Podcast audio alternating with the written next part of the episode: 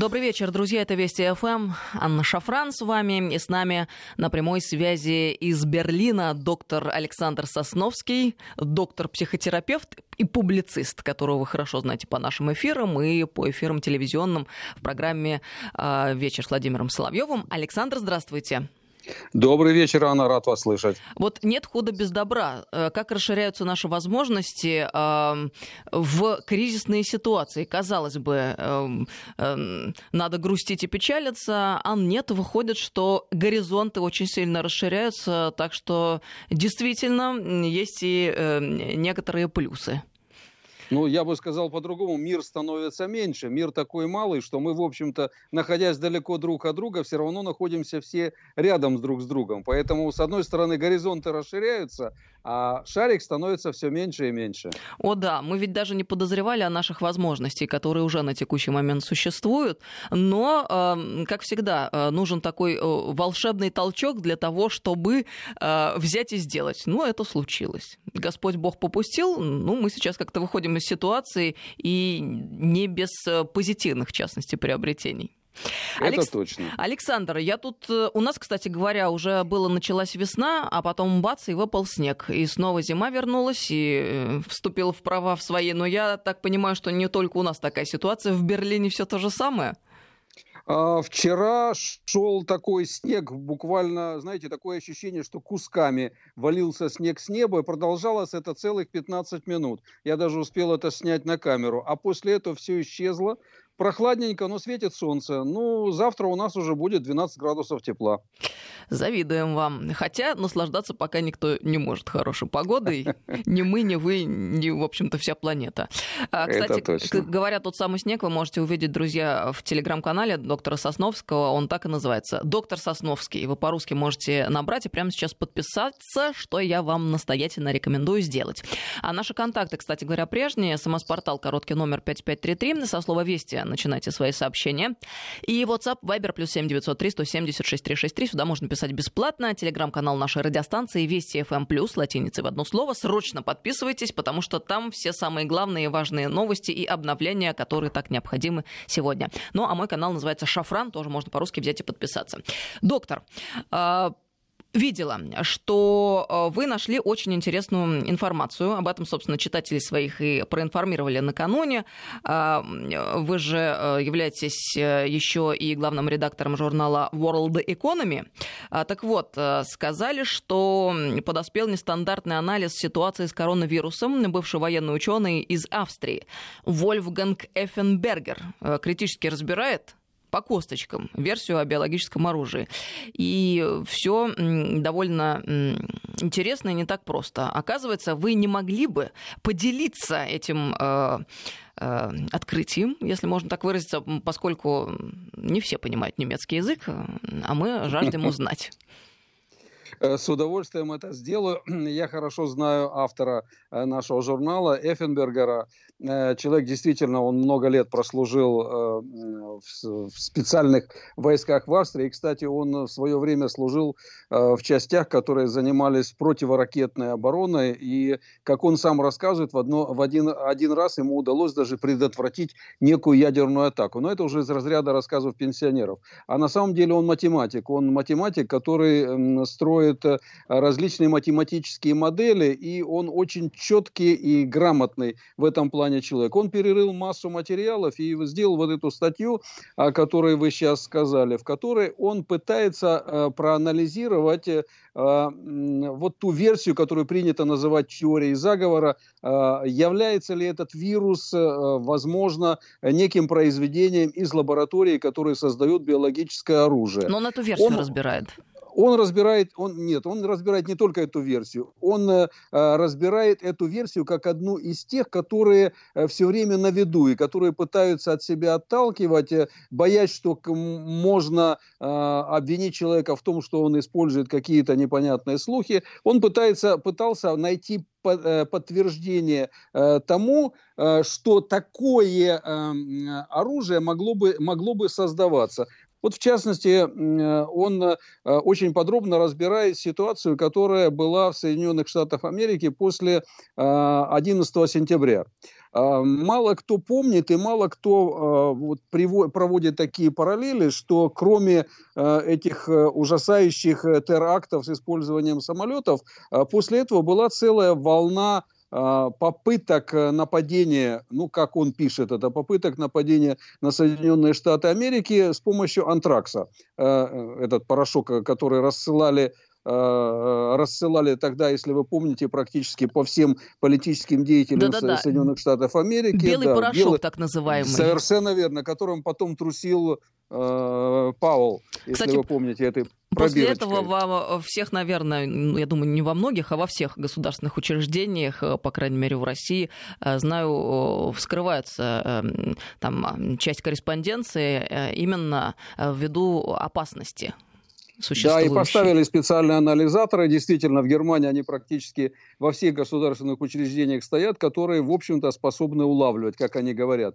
Хотя э, мои коллеги из управления уголовной полиции, которые занимаются другими делами, они говорят, что лучший анализатор – это нос собаки, а, который определяет это со стопроцентной точностью. А вот анализаторы химические не всегда. Прошу а прощения, собаки... Александр. Да, для слушателей, чтобы э, э, уточнение внести. Вскрывается корреспонденция не потому, что хочется прочитать, что написано, а именно э, служба безопасности этим занимается. Естественно, да. Для того, чтобы а, проверить при этом, при этом наличие или отсутствие белого порошка. Что, конечно, ничего не читается, а просто открывается э, без всякого заглядывания внутрь для того, чтобы запустить туда определенный прибор или с помощью определенного прибора все это проверить. Конечно, это э, неминуемое средство безопасности. Так вот, э, Вольфганг Эффенбергер, разбирая все эти теории, он пришел к выводу, что подобного плана идеи об использовании легких, в кавычках, легких видов э, э,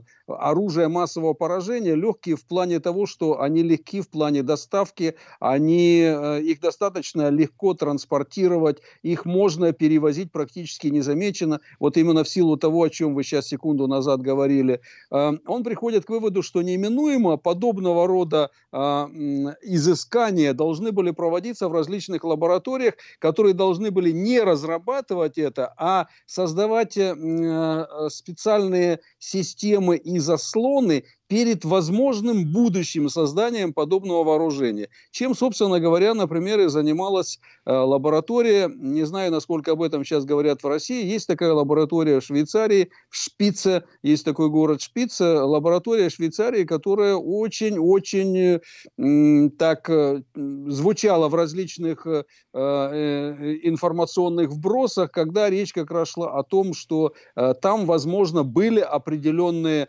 разработки, связанные вот с вирусом, подобным коронавирусу. Но в связи с этим э, появилась еще информация, он об этом тоже говорит, которая вот для меня, уже 30 лет проживающего в Германии, мне кажется, что я вот все знаю про Германию, для меня она была абсолютно нова.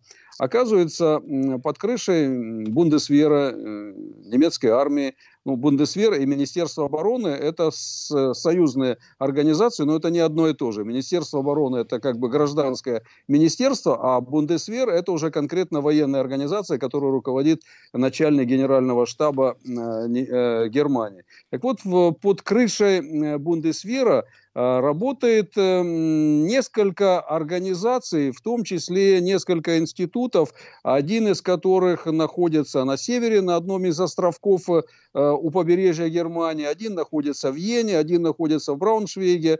Я, кстати, сегодня это тоже выставил в своем телеграм-канале. Если вы зайдете на эту страничку, там откроется интерактивная карта с названием этих институтов и с названием их э, специализаций. И я, когда прочитал название специализации этих институтов, которые работают под крышей военного ведомства, только, естественно, у меня э, возникает доверие к тому, что пишет Эффенбергер. А чем они там занимаются? Они занимаются вирусологией, отработкой различных э, э, молекуля... на, на, уровне, э, на молекулярном уровне, отработкой способов создания и воссоздания различных вирусов и прочее, прочее. Там уже чисто такая специфическая терминология, я не могу ее так по памяти всю восстановить, но желающие могут зайти туда и посмотреть. И вот когда он совокупно все это вместе составил, то оказалось, что в нашем маленьком мире, о котором мы с вами говорили, масса подобных организаций, учреждений, которые э, либо параллельно, либо либо напрямую были связаны вот именно с такого плана разработками.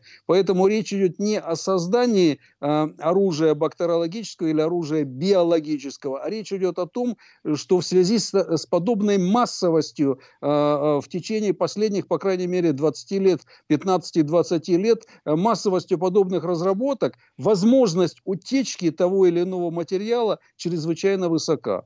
И вот это вот об этом он говорит. Но там есть еще масса таких мелочей, которые нужно читать в оригинале или нужно делать перевод, пока мы еще до этого не дошли, чтобы сделать этот перевод. Но, э, в общем-то, э, если вот все это суммировать, э, он считает, что математически возможность утечки подобных материалов, она больше вероятной.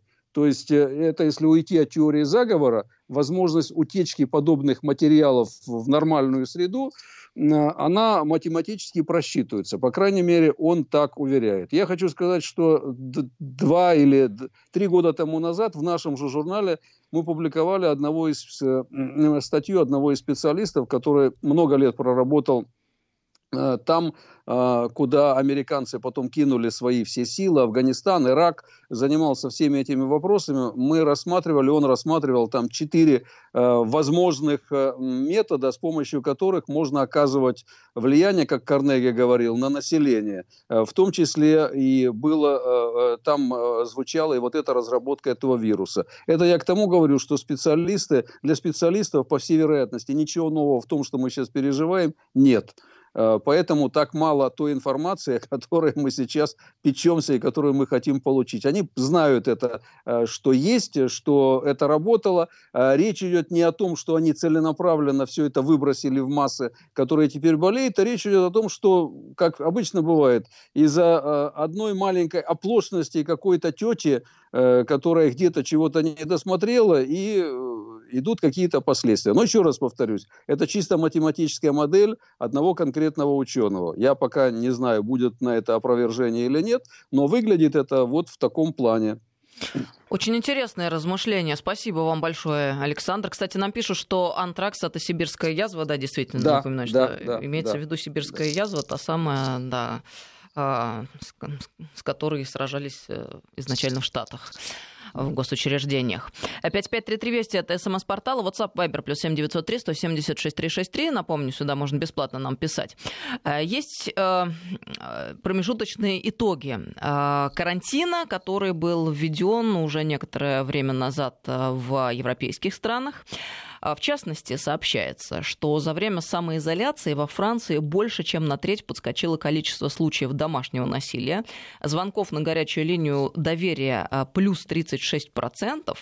И в Бельгии примерно такие же цифры по 25-30 звонков в день. Это довольно много по местным меркам. И того а, тоже плюс 25-30% за две недели. Это у себя в Телеграме а, наш корреспондент ВГТРК Анастасия Попова пишет, э, европейский корреспондент. Вот к вам, а, Александр, не только как к публицисту, но и как доктору психотерапевту вопрос, а насколько вообще ситуация сложившаяся чревата последствиями, связанными вот именно с психологическим аспектом? Потому что одно дело борьба с коронавирусом, которая идет широкими темпами, а другое дело побочное явление, скажем так. Анна, вы знаете, вы задаете, а, пожалуй, один из самых серьезных вопросов, потому что действительно проблема психического состояния общества, не конкретного человека, а психического состояния общества в этих условиях, она становится первостепенно важной. Э, у вас когда-нибудь был дома хомяк? Нет. А белка? Тоже не было, но в детском саду в группе было, я помню.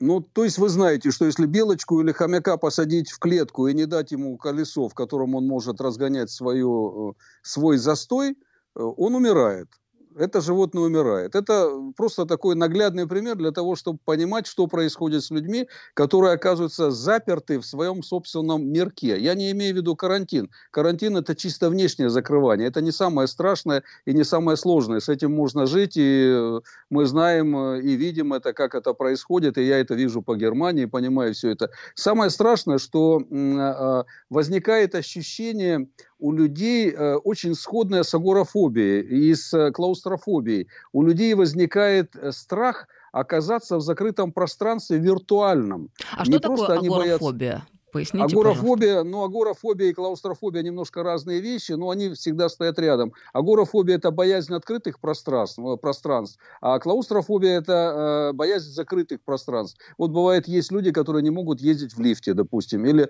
боятся летать в самолете. Не потому, что они боятся упасть, а просто, э, когда они попадают в закрытое положение, э, э, помещение, из которого они как бы видят, у них нет выхода, у них начинает возникать паника. Это распространенная э, фобия, фобия, которая существует и существовала везде, ей страдает приличное количество людей, с ней можно бороться, ее можно побеждать, это не совсем уж такое уж страшное, но если эта фобия начинает распространяться массово, то она имеет э, такую специфику индуцирования. Это значит, что если вы живете, допустим, в одном помещении с семьей, и в семье у кого-то возникает вот подобного плана э, фобия, она способна передаваться окружающим. То есть это психически настолько воздействует на окружающих, что, ну вот как вирус, вот можно даже так сказать. Вы, э, у вас, допустим, бабушка, которая страдает э, э, этим состоянием, она ужасно боится, у нее возникает паническое состояние, через некоторое время все, кто в ней проживает, вместе с ней проживают, у них возникает точно такое же состояние. Тогда этот эффект аккумулируется, а он аккумулируется настолько, что на этом фоне возникает непреодолимое желание к неким действиям. Вот то, что вы до этого назвали, то, что Анастасия Попова э, говорила, это вот этот эффект, когда у человека накапливается внутреннее состояние тревоги, внутреннее состояние э, страха, оно накапливается, оно доходит до такого уровня, когда человек просто не способен собой владеть. Он в этот момент взрывается, у него эмоции перехлестывают через край, и в этот момент э, он способен на самые крайние действия. На насилие в семье это самое простое, поскольку здесь ему ничто не угрожает, он спокойно может выплеснуть себя, и на этом все заканчивается. Но это может быть и насилие на улице, это может неадекватный ответ на э, то, что вас толкнули в лифте, что и так, и так происходит. Но в условиях вот такой э, агрессивного накопления этой энергии, это вызывает у людей сразу ответную цепную реакцию. Если в других условиях кто-то на улице может этого не заметить, то в условиях вот такой всеобщей панической, э, панического такого уровня, повышенного тревожного, может э, последовать ответ, за которым начинается уже Э, и применение э, силы и прочее, прочее. Не случайно в Соединенных Штатах Америки, которые, по всей вероятности, в, этот, э, эм, тревож... в это тревожное состояние вошли намного раньше того, чем у них появились проблемы с вирусом, они стали массово закупать оружие. У них и так было оружие, но, насколько я знаю, в последние месяцы, вот буквально начиная с января, Э, февраля в Соединенных Штатах Америки резко выросла продажа э, оружия, которое люди стали покупать себе. То есть они еще не осознали этой опасности, которая придет с вирусом, но внутреннее тревожное состояние стало им уже подсказывать, что они должны каким-то образом себя защищать.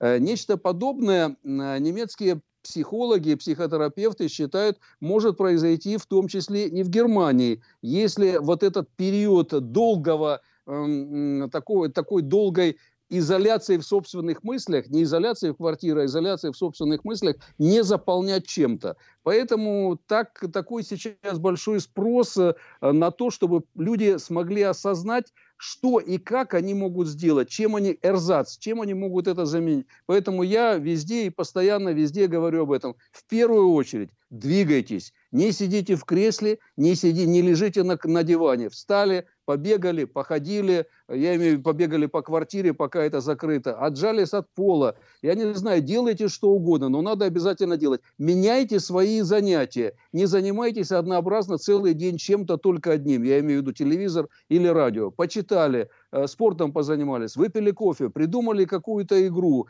э, головоломки, э, шахматы играть. Масса возможностей онлайн сейчас, допустим, включаться в какие-то игры или в какие-то флешмобы. Это необходимо сейчас каждому для его собственного здоровья, потому что иначе вот эта программа тревожности будет запущена у каждого индивидуума, и тогда нас ждут, возможно, даже социальные какие-то такие тревожные выступления, я имею в виду Европу, я не говорю про Россию, я говорю про то место, где я сейчас проживаю, я, в принципе, предполагаю, что если не будут найдены э, запасные какие-то аэродромы для того, куда складывать эти тревожные состояния, то социальные взрывы э, достаточно реальны, и они возможны.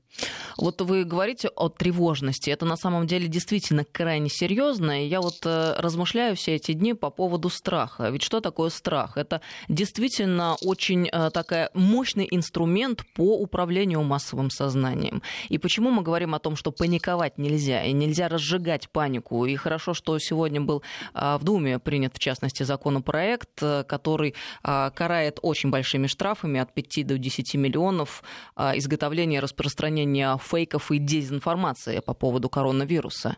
А, страх а, способен а, уничтожить э, ну, все на своем пути на самом деле. Мне кажется, мы даже недооцениваем вот именно этот момент. Хотя, наверное, специалисты все все знают, но я так э, для э, наших с вами рассуждений, поскольку не часто мы задумываем, задумываемся, и думаю, что слушатели а, наверное, как-то не размышляли на этот счет. Вот страх, друзья, страх, от него надо избавляться всеми возможными способами. Если не получается, а, то волевым усилием просто а, запретите себе думать на этот счет. Это, кстати, очень хороший психологический прием. Не знаю, как вы поддержите меня, не поддержите, Александр, но я знаю, что это работает. Просто волевым усилием не разрешать себе думать на какую-то тему. Э, это можно, конечно, заниматься с само Э, гипноз э, – это прекрасная штука, которая используется. И действительно, на самом деле страх, вот как говорил Александр Леонидович у вас в программе как-то, э, это точно так же, как любое лекарство. В малых дозах это спасение, потому что страх заставляет человека концентрироваться двигаться. максимально, да. Да, концентрироваться, уйти от опасности, Но найти если полностью выходы. предаться страху, то это уже обратная сторона. Да, тогда он подавляет, тогда он подавляет. Абсолютно точно. Здесь я полностью с вами согласен. Этому нельзя поддаваться. Да, меньше читайте всякой ереси в социальных сетях, даже если это не фейки и не дезинформация, то огромное количество информации, а, без которой люди уже сегодня не могут жить. Они становятся реально как наркоманы. Я смотрю, что происходит там с некоторыми товарищами, они а, уже подпитываются этой информацией и э, сами себя накручивают. Вот это очень опасная ситуация. Кстати, мне кажется, что стоило бы еще поподробнее об этом поговорить. С нами а, сегодня доктор Сосновский. Мы продолжим через несколько минут после новостей. Добрый вечер, друзья. Мы продолжаем программу. С нами сегодня Александр Сосновский, публицист, главный редактор журнала World Economy и доктор-психотерапевт. А, подписывайтесь на Александра в Телеграме. Канал называется «Доктор Сосновский». Там очень интересно. Александр находится в Германии, в Берлине. И иногда к нам приезжает на эфир в Москву. Сейчас на удаленной связи мы находимся. А я напомню, контакты нашей студии 5533 Вести, СМС-портал, WhatsApp, Viber, плюс 7903 176 363. Сюда бесплатно можно писать. Мы получаем ваши сообщения, друзья. Все я вижу, читаю. Спасибо Краснодарскому краю. Вы про философию тут спрашиваете. Но на самом деле у меня книга вышла некоторое время назад, называется «Государство чести», и в какой-то мере можно говорить про философию за эфир благодарят. Низкий вам поклон, спасибо, приятно. Александра, вам передают тоже приветы, э, многочисленные наши слушатели. Ну вот мне вот о чем хотелось бы продолжить разговор. Мы с вами остановились на моменте страха перед уходом на новости. А что такое страх? Еще раз, это инструмент манипулирования. А к чему приводит манипулирование? К несвободе, когда ты полностью себе не принадлежишь. И это уже действительно страшно. Как этого избежать? Ну, прежде всего, надо постараться быть себе хозяином. А, отделяйте, друзья, зерна от плевел, включайте разум, смотрите на статистику. Все-таки, чтобы э, не говорили, чтобы не происходило, тем не менее, у нас э, в России ситуация э, довольно стабильная и сопоставимая с эпидемией гриппа, поэтому не надо накручивать. Ну и волевые усилия, конечно, о которых мы с вами говорили. Я еще порекомендовала бы, и тут верующие люди меня поймут, молитву. Для некоторых людей, которые ну, совсем не причастны, и им покажется, что это все какая-то э, странная ерунда, но поверьте мне, друзья, это сильный инструмент. Если вы эту терминологию не воспринимаете, ну, думаете, что медитация, например. Но это действительно, э, если говорить о психологическом состоянии человека, это очень мощный может оказать эффект, вы даже не ожидаете. И я, друзья, вот так уж своим э, э, слушателям православным посоветовала бы вспомнить молитву оптинских старцев. Это очень сильная вещь. Я рекомендую и сама практикую всегда. А, и знаете, вот все то, что сегодня происходит в социальных сетях, в частности, но это не что иное, как полное бесовство. Я имею в виду вот это нагнетание, истерики, паники. И все это в Великий пост происходит не случайно, я убеждена. Александр, а вот э, вопрос такой. Вы уже говорили об интернете и о психологических аспектах. Тут уже даже шутка такая появилась, мол, карантин – это ладно, а вот если интернет отрубили бы, вот это действительно страшно. А насколько мы действительно сегодня зависимы от интернета и э, вот что страшнее? От интернета, конечно, мы очень зависимы, и э, это ситуация, которая будет, я думаю, ухудшаться с каждым годом. Мы просто должны к этому нормально адаптироваться. Я хочу сказать, что ситуация в интернете во многом зависит и от нас с вами, от наших коллег, которые создают эти информационные новости. Вот э, я тоже писал в Телеграме, и еще раз хочу это сказать. Вот прошла несколько дней тому назад новость о том, э, что в Нью-Йорке каждые 17 минут умирает один человек. Но это же новость, если бы она звучала, что в Нью-Йорке каждый каждый час умирает 88 человек, звучало бы не так страшно, как каждые 17 минут умирает один. Это то же самое, та же самая цифра. Просто когда мы делаем формулировки, мы должны понимать, я имею в виду мы, те, кто пишут, мы должны понимать, как это в сердце отзовется, как люди будут это читать. Не нужно по-лишнему пугать. Я не, я не за то, чтобы людей обмануть, а только за то, чтобы говорить правду. Но можно сказать по-разному. Можно сказать, мы все умрем, и это тоже будет правда. И можно сказать, мы проживем очень долгую и счастливую жизнь, прежде чем Господь заберет нас к себе. Это два абсолютно одинаковых, э, две одинаковых формулировки. Но только в одной формулировке она, одна формулировка жизнеутверждающая, а другая э, наклоняет нас к тому, что закончить этот э, земной путь как можно быстрее. Э, ну, тут, кстати, вот я в России об этом не знают, наверное, несколько дней тому назад э, покончил жизнь самоубийством министр финансов земли Гессен. Молодой, достаточно молодой человек, 54 года. Не слышал. Необы... Необычайно перспективный, необычайно умный, необычайно грамотный, э, который как раз вот во многом отличался тем, что он создавал правильные условия, рамочные условия для борьбы с коронавирусом. Он за день э, до э, своего самоубийства он выступил с прекрасной речью, а потом ну, как вот сейчас вот предполагают специалисты, его психика не выдержала этой нагрузки. Его психика не выдержала этой нагрузки. Вот этот страх, о котором мы с вами говорили, погубил его. И это, конечно, ужасно, и люди должны это понимать, и мы в интернете живущие тоже должны это понимать. Э, то, что интернет будет давать нам больше информации, ну, знаете, вот мой 92-летний папа, который живет не Э, здесь, а живет в Израиле, но тоже живет в абсолютной изоляции. И я и поехать не могу, и видеть ничего не могу. Ну вот мы с ним перезваниваемся, и он мне только начинает рассказывать. Вот ты знаешь, я опять в интернете нашел, что вот для стариков то-то и то-то. 92 года человеку, да? И он полностью вот в, этом, в это погружен. А те, которые помоложе, они кроме этого интернета, они еще получают информацию э, от своих кумушек, от друзей на улице, от еще от кого-то. И они, конечно, начинают в это это начинается погружение. Э, э, вот вы до этого сказали хорошие вещи о молитве. Я полностью поддерживаю. Вне зависимости от того, какой религиозной конфессии человек относится, молитва – это э, часть ментального нашего здоровья. Если человек может это делать и хочет это делать, он должен это делать. Я напомню, в Ветхом Завете был такой момент, когда народ болел от проказы, и как их излечил тогда Моисей? Он поставил перед ними посох, который превратился в змею, в кобру, как говорят. И каждый должен был подойти и посмотреть в глаза этой змеи, и после этого он выздоравливал. Поэтому вот эта эмблема змея на чаше, это взято из Библии. Это библейский рассказ, это оттуда все это пошло. И это символизирует именно вот этот момент медитации, погружения в себя. Ты смотришь в эту вечность, и ты, и, и ты фактически э, вы, даже не выздоравливаешь, а ты просто омолаживаешь омолаживаешься, ты становишься совершенно другим. Если человек не разговаривает э, с Богом, не разговаривает сам с собой и не способен в этот диалог вступать, то, конечно же, он очень сильно ограничен в своих возможностях самого себя защитить. Э, я, я сам человек верующий, ну, я не православный, вы это знаете,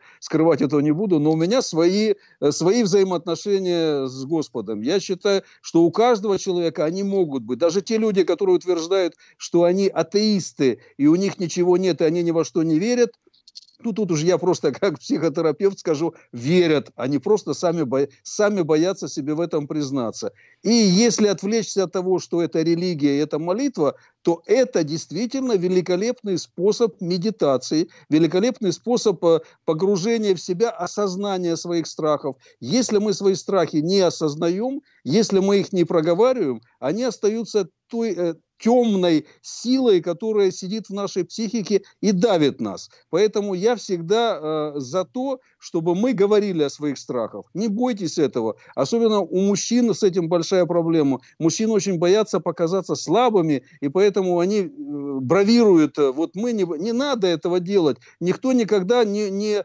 обвинит мужчину в том, что он сказал, что я боюсь, но он, если он этот страх победил, то ничего страшного в этом нету. Это только плюс. Если он сказал, боюсь, забился в угол, плачет и умирает, то это другое дело, конечно. Но о страхах нужно говорить в семье, с друзьями. Ничего в этом постыдного нет. Когда мы об этом все говорим, то мы выговариваем это, это проговаривается, возникает ощущение обыденности. Страх превращается в обыденность. Не то, что сидит в закоулке нашей души, нашей психики и давит нас, а просто превращается, ну, так как вот мы сегодня говорим о том, ну, допустим, нету картошки или нету молока. Ну, нету молока, да, ну, конечно, неприятно, допустим, это, если ты вышел в магазин и молока нету, но это не страх.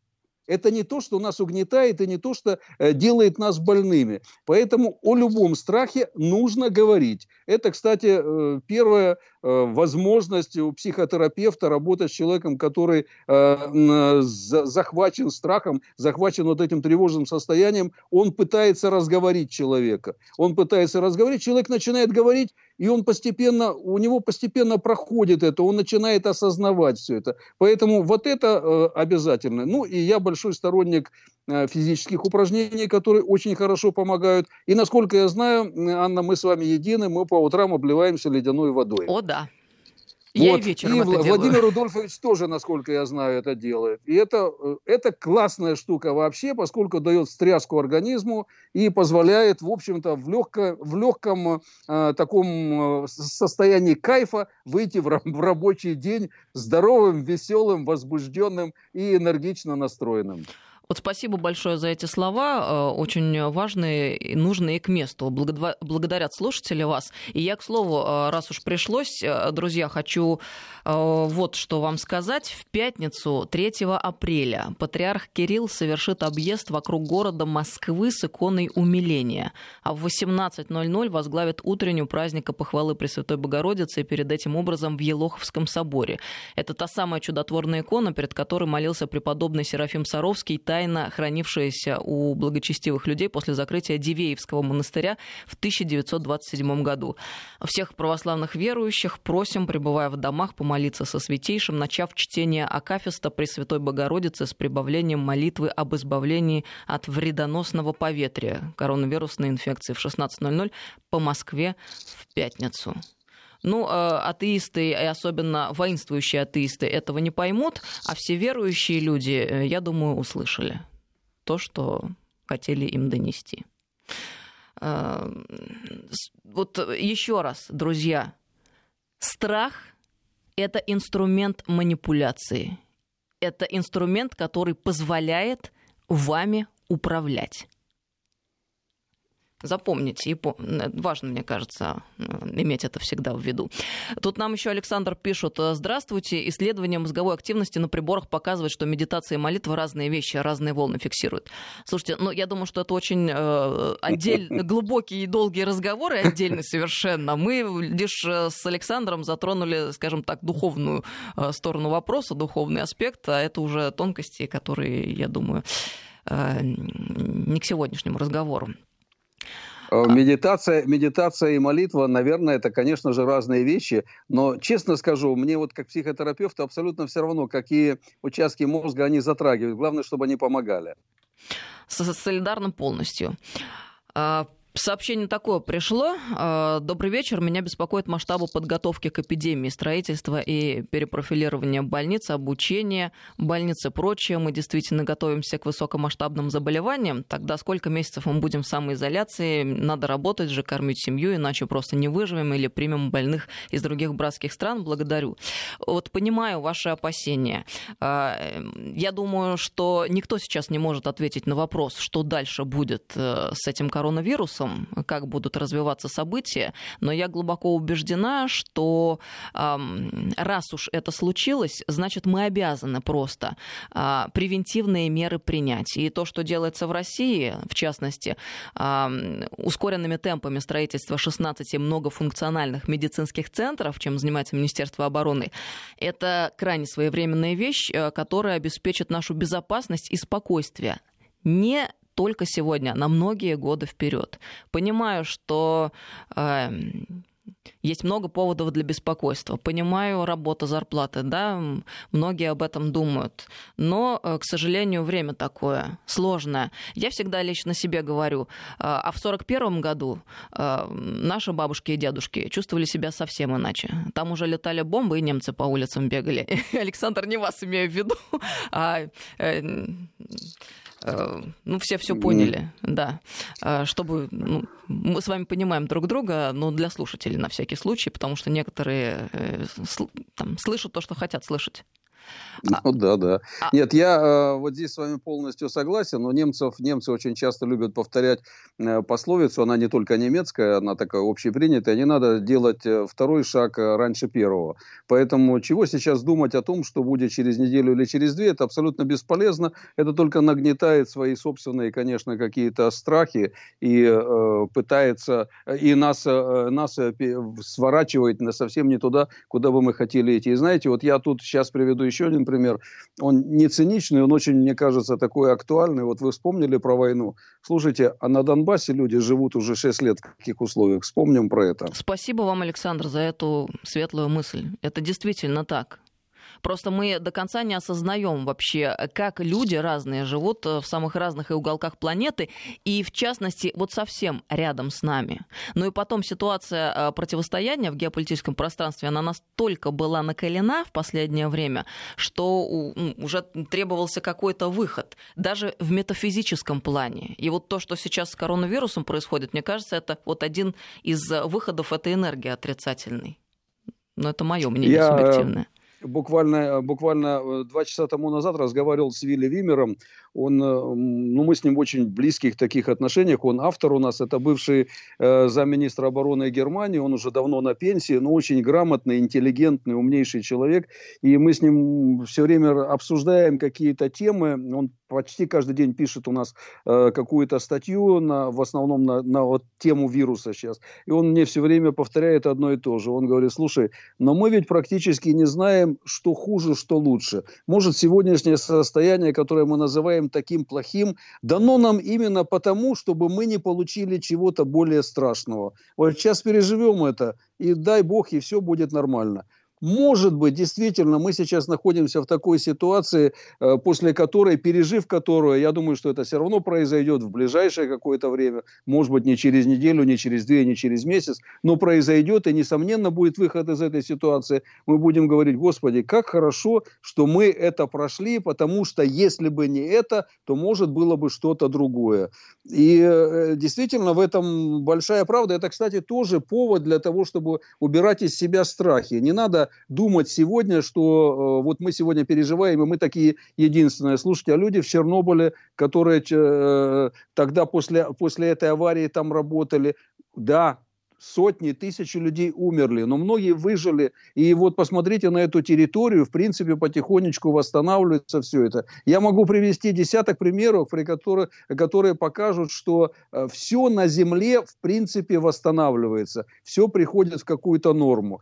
Сейчас мы, э, как никогда, просто оказались все вместе на маленьком шарике. Раньше такого не было. И вдруг впервые все страны оказались задействованы. Слушайте, но это же и есть позитивный эффект. То есть, если мы все участвуем, то нет ни у кого желания загубить другого, потому что выжить можно только совместно. Я в этом вижу гигантский шанс для того, чтобы выйти из этой ситуации. И Америка, и Европа, и Китай – и Япония, и Австралия. Все, мы все связаны сейчас воедино. Поэтому для нас это великолепный шанс закончить эту историю с коронавирусом в самые короткие сроки, с наименьшими потерями. И, возможно, мы будем жить совершенно в другом мире, более спокойном и э, самоуверенном, я бы сказал так. А тут из Калининградской области пишут о маске на служение одевать. Вот либо вы не расслышали, либо если вы намеренно обостряете, то просто дурак. И вот это очередное проявление а, того явления, которое мы уже несколько дней в эфире обсуждаем. Ну, если не второе, то первое тогда приношу свои извинения за то, что так остро тоже, в свою очередь, реагирую, но действительно, ты вот работаешь в эфире и понимаешь, что люди всегда слышат каждый свое. Я напомню, друзья, а, всех православных верующих просим, пребывая в домах, помолиться со святейшим. Вы услышали это? Пребывая в домах. Так что не надо, пожалуйста, доматываться там, где нету никакого повода. Александр, у нас 4 э, минуты остается до эфира. Не знаю, успеем ли мы как следует обсудить. Ну, как следует точно не успеем, но, может быть, хоть как-то краем затронуть. А, вот еще какой а, вопрос. Жертва вируса. Оппозиция в общем-то, потерявшая ориентацию в пространстве в последние дни и не понимающая роли своей, и что делать, э, в полной прострации пребывающие. А, это и у нас. Я думаю, также и в Европе обстоят дела. Вот что на самом деле? Когда я писал этот пост, честно скажу, я думал про Германию. Но когда я уже его опубликовал, я вдруг понял, что он касается и России в полной мере. Абсолютно точная формулировка, данная мной, тут уж я похвастаюсь, потому что действительно в условиях коронавируса оппозиция оказалась не удел у них есть только одна возможность сейчас оставаться наверху, разгонять панику и разгонять страх. Что они успешно, вернее так, что они неуспешно пытаются делать, в том числе и Россия. А чем им сейчас заниматься? О чем они сейчас могут говорить и на чем они могут зарабатывать свои баллы? Ни на чем. Вдруг э, э, вирус показал, пандемия вдруг показал, что оппозиция как таковая, которая и так использовала свои какие-то э, э, цели, которые она ставила перед собой, использовала для этого э, тему страха, нагоняла страх, уже больше, чем сейчас он имеется, она нагнать не может. Поэтому действенность их работы психологической, психической нулевая. Они не могут теперь человека ничем испугать. Они могут только испугать, начиная раздувать какие-то фейки, выкидывая. Вот, допустим, буквально несколько часов тому назад э, э, крик по поводу того, что э, Путин встречался с врачом. Слушайте, а вы забыли, что две недели тому назад Меркель встречалась с врачом, который делал ей прививку вообще голыми руками и был болен коронавирусом. И ничего не произошло. То есть это совсем не значит, что нужно из какого-то действительно факта сразу делать э, паническую новость, которую вбрасывать и говорить, вот, вы все не досмотрели, вот, это вся суть оппозиции. Они выхватывают какой-то маленький кусочек и пытаются на этом объяснить большое целое. Поэтому я э, очень благодарен коронавирусу, Э, в том, что он вывел, как лакмусовая бумажка, вывел на чистую воду оппозицию и в Германии, и в России. Теперь все могут прекрасно увидеть э, то, что они из себя представляют и на чем они зарабатывают свои баллы. А у нас э, минута остается до конца эфира, и мне кажется, вот это важно. Сообщение нам пришло. А, неделю не можем купить маски, антибактериальные растворы, их нет ни в одной в аптеке. Поверьте, Санкт-Петербург. А, э, что, мол, делать? Задается человек вопросом. Друзья, вы что, не русские, что ли? Вы что, забыли, когда мы в детстве ходили в поликлинику, а, к педиатру, к терапевту, там а, врачи сидели в тканевых, марлевых повязках. Эти маски можно самостоятельно изготовить, сшить. Инструкции полно ходят в интернете. Ну о чем вы? Потом я тоже зашла в аптеку, там действительно масок не было и антибактериальных средств, но зато э, есть спиртосодержащие растворы боярышника, пастернака, есть водка, в конце концов, которая в магазине продается, и ее покупают люди, наливают в пульверизаторы, распрыскивают точно так же, как антибактериальные средства используют. Но проявите смекалку. Я, например, э, купила пустырник, нормально, протираешь руки, тот же самый эффект. Вот мне непонятно, честно говоря, эти разговоры. А я водку в пульверизатор не наливаю, я просто так орошаю горло и очень хорошо помогает. Но самое главное – здоровый образ жизни даже в условиях самоизоляции, о чем говорил Александр. Бег на месте и хождения. Может быть, по кругу, а может быть и по квадрату. И отжимания от пола. Верно. Спасибо большое, Александр Сосновский, публицист, главный редактор журнала World Economy, доктор-психотерапевт, был с нами на прямой связи из Берлина. До новых встреч!